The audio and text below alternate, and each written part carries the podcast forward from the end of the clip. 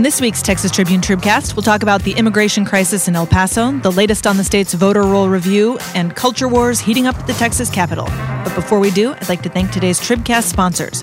Texas Tech University, a chronic veterinarian shortage threatens rural communities and livestock industries.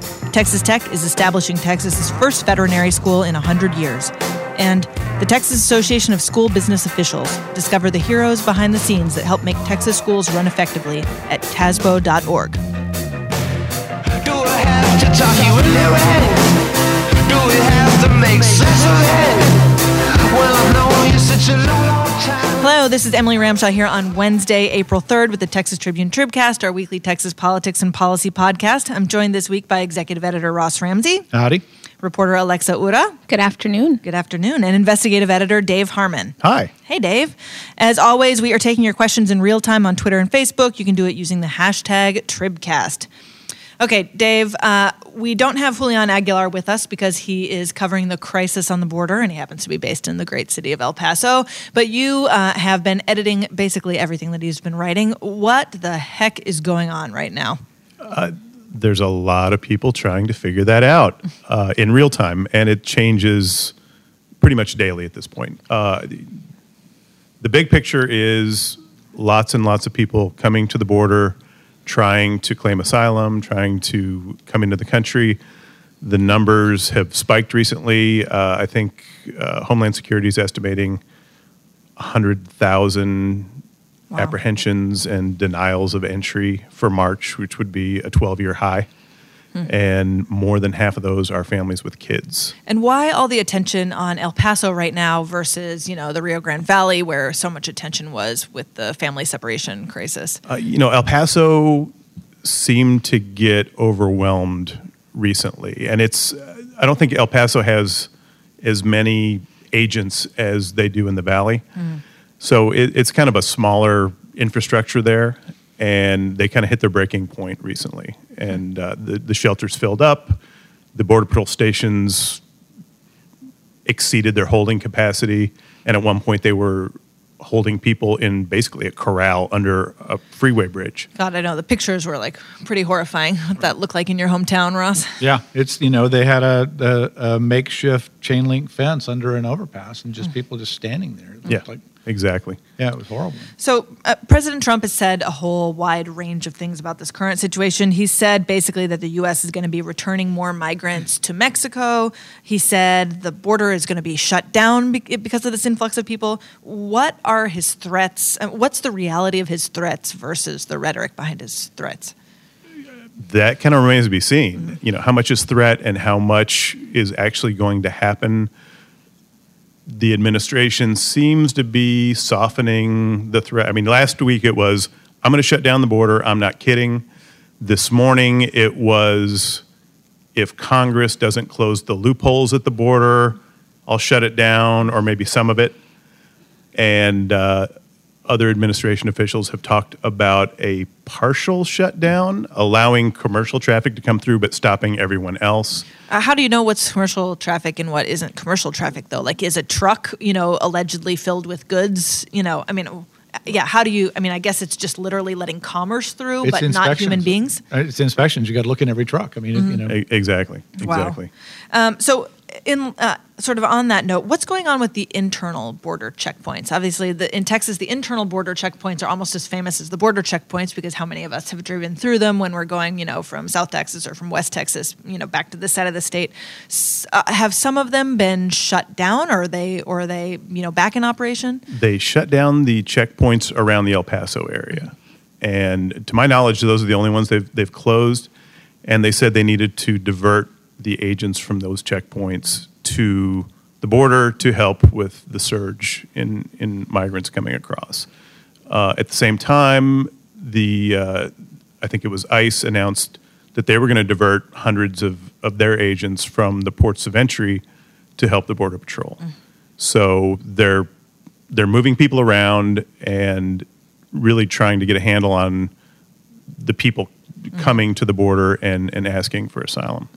I think what's been interesting is watching the way in which this has caused so much uncertainty on the border. Anyone who's ever sat in a line to get into the U.S. from Mexico on these bridges knows that the diversion of any sort of resources is not a good sign. Right. Um, you know, I have sat in that line for hours before. Yeah, how many gates are open today? Yeah, Three exactly. gates instead of eight gates. And right. I think the other thing too is, you know, so much of so many of our border communities depend on trade. People's livelihoods depend on that. Both of my parents' livelihoods depend on that. And so I think there's a lot of people who are watching the news with no sort of clarity and sort of figuring out what is this going to mean for my job next week if this happens. Right. And so, what are the, the um, what are the politics at play here, right? Because I mean, you look at the images and it looks like it's serious crisis mode, and then you have other people who are saying, "Well, this is just seasonal; it's always a spike this time." And then you have you know Trump playing in in such a big way. How much of this is politics, and who, what are the sort of different sides and how this is playing out? I mean, I think there's a lot of politics at play here. I mean, the, the numbers are real. The, the the the big influx that we've seen recently is real because there's a lot of people leaving Central America right now and trying to get to the U.S. Um, Trump appears to be using this to apply pressure on Congress to get what he wants, which is a border wall and more resources for, for border enforcement.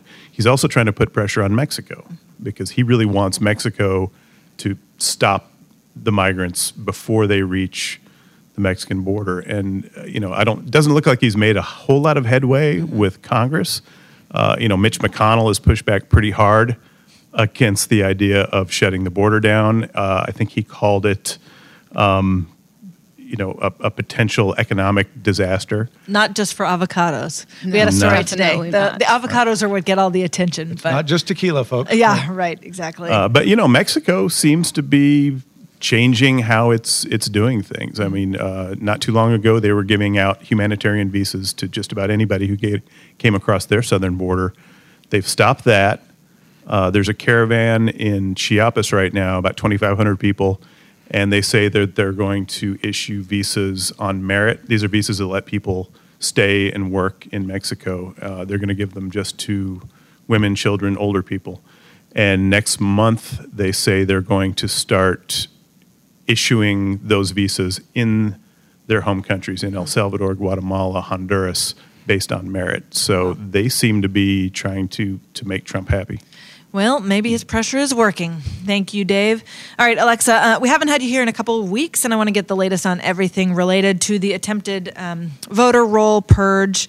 Uh, first of all, there was like a was there a settlement, wasn't there a settlement moment. Uh, talk a little bit about the legal filings that uh, play in this case and where we stand. So there is no settlement in this case yet. Um, that said, there have been conversations between the state and the lawyers for I think it's about 14 plaintiffs that Wow. have sued the state over this. Um, that includes naturalized citizens and civil rights groups here in Texas. Um, you know, the the state in sort of what some lawyers have called an, an unusual move noted in an advisory to the court last week, saying, "Hey, we've proposed something. We've come to the table." It's unclear if that was just to you know sort of a sign of good faith to the judge who has been really critical of them so far. Unclear. But there was a meeting in San Antonio on Monday. Nothing came out of that, despite some a misfired press release by um, one of yeah. the plaintiffs groups. And how much are we to believe? I mean, again, it's a misfired press release that basically said, you know, the, what the state's no longer going to do this. I Fire, mean, fire the confetti cannon. Right. Right. I mean, how much do we believe that that was, you know, somebody's rough draft versus like what the actual end result is going to be? I mean, I think you know the lawyers in the case have been pretty tight-lipped, and I think that's sort of a, an ethical thing from a lawyer standpoint. They don't want to talk details about a potential settlement, but what they have made clear is that they, you know. Their goal in this has been to stop this review, um, a review that seemingly focused on naturalized citizens or at a minimum swept up naturalized citizens, even though Secretary of State officials knew that. And so I think they're going into these settlement agreements thinking, or settlement conversations thinking about that. What is a way that we can stop sort of the root cause of this, which was this initial advisory? Um, SOS and the AG's office have previously said, you know, everything is on the table. We're thinking about this. Um, I don't know how much they actually mean when they say everything is on the table. So I think those are still still ongoing. Seemingly, there are things that have kept them from getting to an agreement.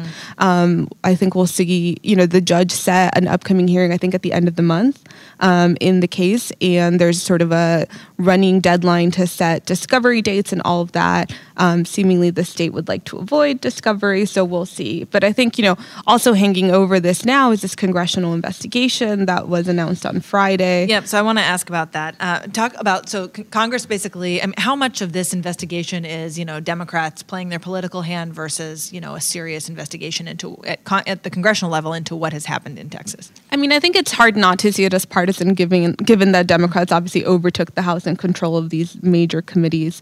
Um, but the investigation into the Texas voter roll review effort debacle, however you want to call it, is actually part of a larger investigation they're working on on voter suppression efforts. I think Kansas is involved, Georgia is involved, or there are a couple of um, issues in the 2018 2016 election or the 2018 election. Um, and so it's really part of a broader investigation. Um, but obviously, you know, Nancy Pelosi was in town a couple of weeks ago. She was promoting their um, what HR one, the big sort of voting rights bill in Congress, and this is something they're looking at. I don't think you can take the, um, the partisanship out of it, um, but it definitely is sort of an indication from the Democrats to their voters and saying thanks for giving us control because now we can do this sort of thing. That Nancy Pelosi press conference was the one where Alexa got like a standing ovation for her reporting. How about that? It Yep. was, it was a bit mortifying. Yeah, first time for everything. Um, I, I want to ask about David Whitley, what the latest is on the Secretary of State and his, you know, potential, his confirmation, and also his salary. I've seen some reporting on that. Yes. So, um, you know, Whitley is sort of facing this countdown to get um, confirmed by the Senate. If he's not confirmed before the end of the legislative session, which ends at the end of May, he has to leave his office immediately. What if there's a special session that they call right away? It's during the regular. It's just the regular It's session. just during the Yeah. Regular. into a pumpkin on Memorial Day. Got it. Yeah, and so you know that's sort of hanging over his head. At the same time, um, you know Democrats don't seem to have shifted in their opposition to his nomination. So far, they still have enough votes if everyone's there to block that nomination. Um, but you know he is sort of staying in office while getting this much bigger salary than his predecessors. Um, And so, what the issue on that salary had the salary been so he he got a big boost or he got a you know boost that was higher than his predecessors but was that before all of this happened or is that recent It was. It was before all of this happened. He was appointed um, December 17th, and the letter, I believe, came the day after and basically rejiggered his salary. Um, Rolando Pablos, who was in the job before him, was making, I think it was like 50K less than he was. Like 120, 130. I think it was something? 132. Right. Um, and seemingly that is what Whitley came in at when he became Secretary of State, you know, leaving the governor's office and a pretty high posting there.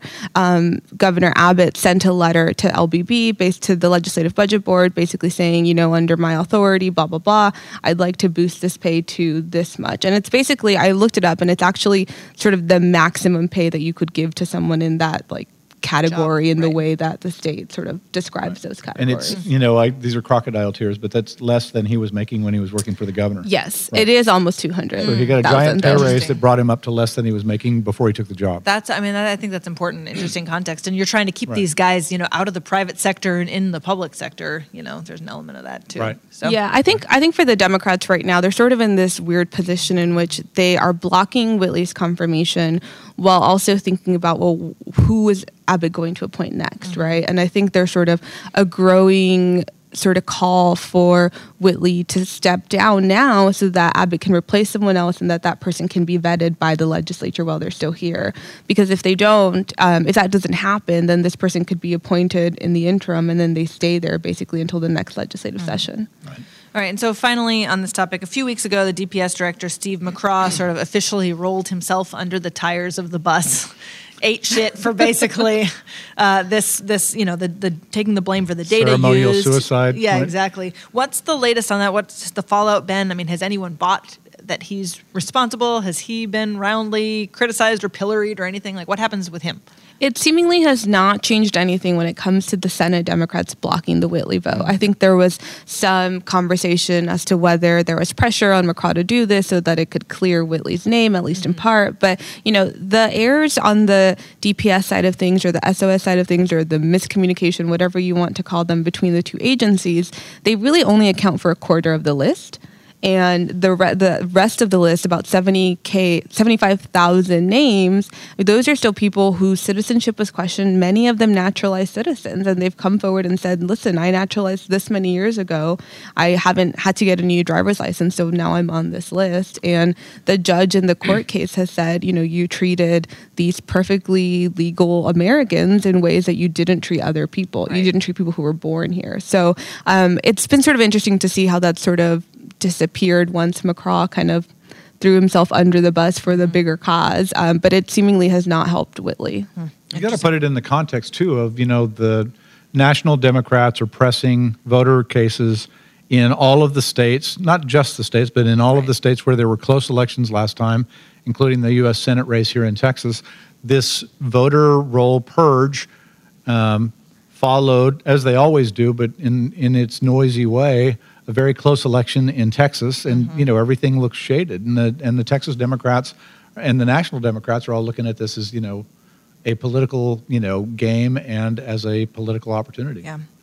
All right. Well, before our next topic, I'd like to thank two more Tribcast sponsors. Centerpoint Energy, headquartered in Houston, is a domestic energy delivery company committed to delivering a safe and reliable supply of natural gas and electricity to Texas and beyond. Visit centerpointenergy.com. And the Texas Association of Freestanding Emergency Centers, which stands with Texans statewide who seek access to emergency care without health plan interference. To learn more, visit myemergencymychoice.com. All right, Ross. Uh, state leaders promised to feed us our vegetables this legislative session. School finance, property tax reform, things in theory Meat, everybody meat, could meat, get behind. and instead, suddenly, we're seeing all this red meat bubbling up. Um, what what's going on? What are the things that they're? Uh, Well, you know, the most recent one was this thing in the Senate uh, yesterday when Mm-hmm. the Senate popped out a resolution that they filed apparently yesterday. It didn't go through committee, it came zipping to the floor. And a resolution is a non binding, uh, you know, Where legally, stand on this. legally Right. inconsequential statement. It's basically the Senate saying, you know, we humbly believe, here's my soapbox, stand up, get Right. your megaphone. Uh, only the Republicans were in on it. It was a straight up um, Republican versus Democratic thing, and they were basically saying in four pages of whereas, whereas, whereas, um, the border is in crisis. Mm-hmm. You know, basically taking the Trump position, and they and they argued about it for about three hours. They talked about it for about three hours, and you know, on one hand, it is a you know statement of uh, position or will of at least the Republican half of the Senate. It's a sorry, it's a it's a throwdown where you're basically you're coming in, you know it's going to be a partisan thing, you know it's a hot issue, you know that what the Texas legislature says in a resolution doesn't have any effect on what actually happens on the border. Mm-hmm. It's just a way to pop off. And, and and legislators do this all the time on a number of things. I mean, it's everything from we would like to honor Matthew McConaughey to we think the border is in crisis. But they threw this one down at a time when it's a very hot issue.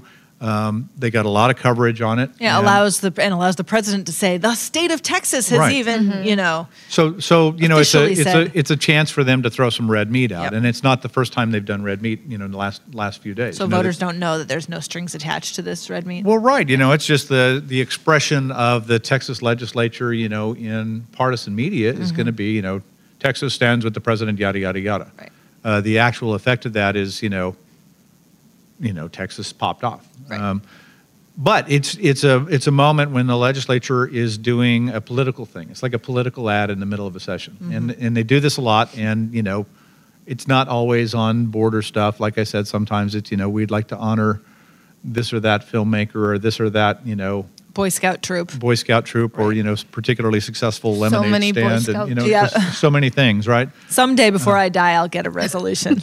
But you know, I it's, don't know that you'll like what it it's part, of, it's part of a set of things that the legislature's Fake been doing, news. particularly on the Senate side, and some of them are consequential that are more in kind of the partisan red meat category than in the category they've been talking about of school finance, property taxes, meat and potatoes, bread and butter. And so, Uh, what are some of those things? Senate Bill 17 is probably the most consequential of these. It's a piece of legislation that would allow people with serious religious um, reasons for not serving a particular population or people to not serve them. Uh, religious exemptions would be allowed. So this comes out of the cake maker case I was in to say the, Colorado. the baker, right, who didn't Right. want to do the same-sex marriage cake. Right. Right. And he won his case in the U.S. Supreme Court. And so it opens an opportunity for them to pop out a piece of legislation that says if you have a serious religious objection to serving this one or that one, you don't have to serve this one or that one. It came out of the Senate. It's on its way to the House.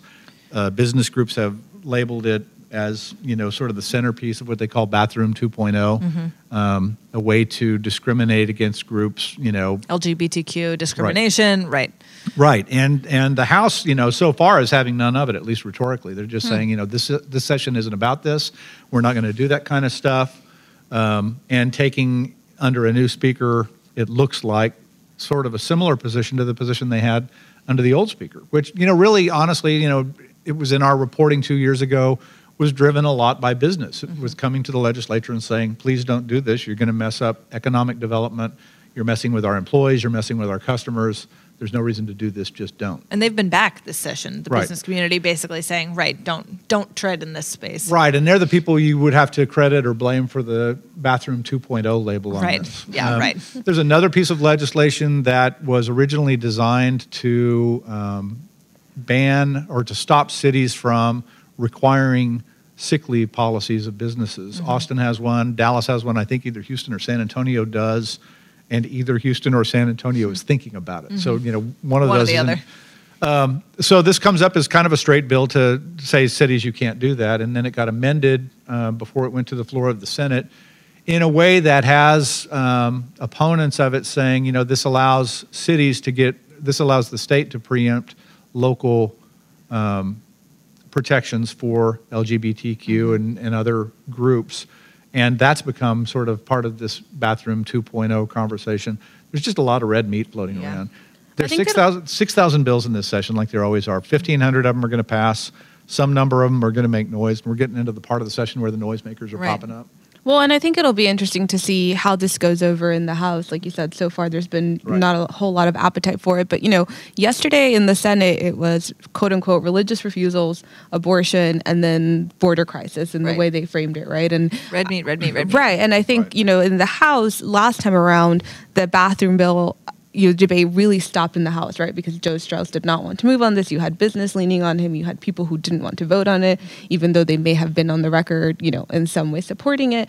And but there's been sort of this dynamic shift in the House, seemingly, where Bonnen, the new speaker, is really trying to keep things sort of tamped down. We saw, you know, the abortion stuff come up a little bit on budget night, but for the most part, other things were pulled down.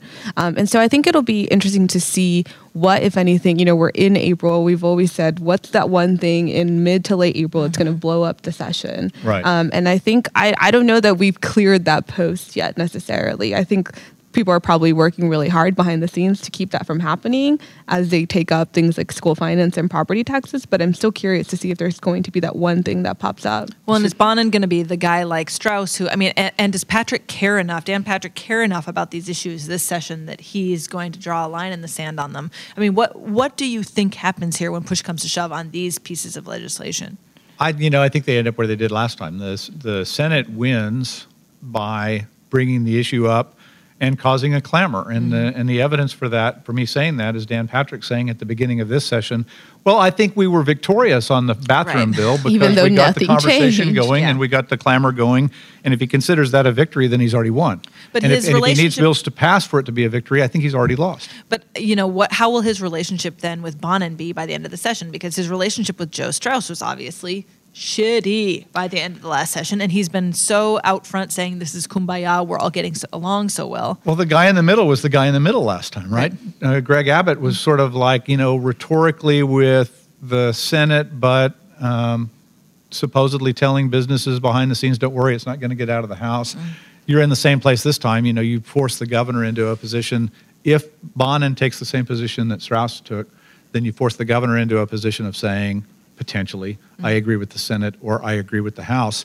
And it all happens at a time when they were trying to do meat and potatoes, bread and butter, Right. school finance, property taxes, And all maybe the pictures of them together, and you know. Well, right, and you know, I mean, it's a fighting box. I mean, it's built for debate, it's built for contention, and it shouldn't be surprising that they're arguing about stuff. The trick for the people in management now and forever over there has been: can you keep the debates that you don't care about out of the way of the debates that you do care about? So, do we know how Greg Abbott feels about any of this stuff? Not yet. Are we gonna? I haven't heard from him in a while. I mean, even last time around on the bathroom bill, such a huge issue. Right. It took him forever to sort of have any sort of public position on it. He sort of shifted around for a bit and with some of his comments, but it took so long for him to go out there. And that was an issue that was sort of, you know, pulling, you know, just sucking up all the air out of the room. Right. I don't really think that some of these, you know, red meat issues are doing that in the same way this go around. And I wonder if he'll feel compelled to have to even say anything publicly. Right. Right. Meanwhile, while all of these, the big three, are negotiating this stuff, Ken Paxton is eating waffle fries at Chick Fil A. The waffle fries are pretty good. Another I gotta, I kind gotta of. say, you know. there's some bread and butter involved. Yeah, Uh, right. Bread and butter, on some your meat and sandwich? potatoes. Meat and Yeah. It is meat and Yes. potatoes, right? It's a chicken. It's a waffle fry. All right, who would like to fill me in on Ken Paxton's meat and potatoes? Uh, he, you know, I mean, San Antonio had a contract up where they were going to put some new vendors in the San Antonio International Airport. A city councilman there said not Chick Fil A because of their position on LGBTQ. LGBTQ. TQ. I always mix up the order. You know what Q I'm talking about. Yep. We had to just find out a one word for that if you could pronounce it. Um, anyway, it said we shouldn't allow Chick fil A in. The city council voted to strike Chick fil A from that deal and started a fire. And the fire, you know, went through political ranks and got all the way up to the attorney general of Texas who said, um, I'm with Chick fil A. Um, he had a great line, and I can't remember the Oh my exact God, wording it of was a great line. It was Don't it basically, you know, the only thing more delicious than the First Amendment is maybe Chick fil A. Yeah, right. Exactly. Something like that. Um, Chick mean, Fil A chicken sandwiches or something. they got a big, fat, easy pitch, and they hit it, you know, as hard as they could. Uh, now he's taken a position against the city of San Antonio on behalf of Chick Fil A, on behalf of religious tolerance, which Mm-hmm. is interesting in the context of the fight about religious intolerance. Yeah, it's the it's it- the flip. So right, right, I mean, if you stand for legislation that says you know you can decide that you're going to not do business with someone because of you know their whatever their you know gender, their or their Right. religious preference or their whatever you know their sexuality, how do you flip that on its head and say Well, you're supposed to. I guess you know, if I was working for the attorney general's office, I would say, you know, the city's not supposed to do that. Individuals can do that on their Right. own, um, and Chick Fil A can decide who they're going to serve, but um, the city can't or shouldn't be in this business and ought to, ought to back out and set up that Chick Fil A so people can decide whether they're going to eat chicken or eat someplace else. I do think the the optics were interesting on Friday. While Congress was opening an investigation into Texas over concerns of voter suppression, Texas was opening an investigation into San Antonio over Chick Fil A. Right. And um, you know, I don't. You take from that what you want in terms of priorities or whatnot, and I think everyone's probably playing to their base, so it's fine in the end for folks. But Right. you know, I think seeing that play out at the same time that SB 17 was coming up in the session for sure was sort of a contrast in It's like a family portrait of Yeah. American politics right now. It's Yeah. a, you know, pretty Well, good, pretty good s- snapshot. Switching fast food chains to Whataburger, we have a little breaking news on Beto O'Rourke. Uh, Patrick Svitek, our colleague, is reporting that Beto says he raised $9.4 million in the first 18 days of his candidacy, uh, coming from 218,000 contributors. Uh, average donation was $43. So self-reported, so take it with a grain of salt, but we've got those those first numbers there. Well, we're the end of the quarter, and so that's the FEC report, right? Yep. So that's that's self-reported, but it's also officially Gonna be reported, officially right? reported, yeah. Half million dollars a day isn't bad. Nope. And you know, Not it's um, he doesn't have the numbers uh, just in my head. You know, Bernie still has more contributors and Right. Contributing a smaller amount. I think Bernie's average was in the high 20s, 27 28 Mm-hmm. dollars. Uh, but that's fierce. I mean, that's why that's why people are talking about Beto O'Rourke in this race.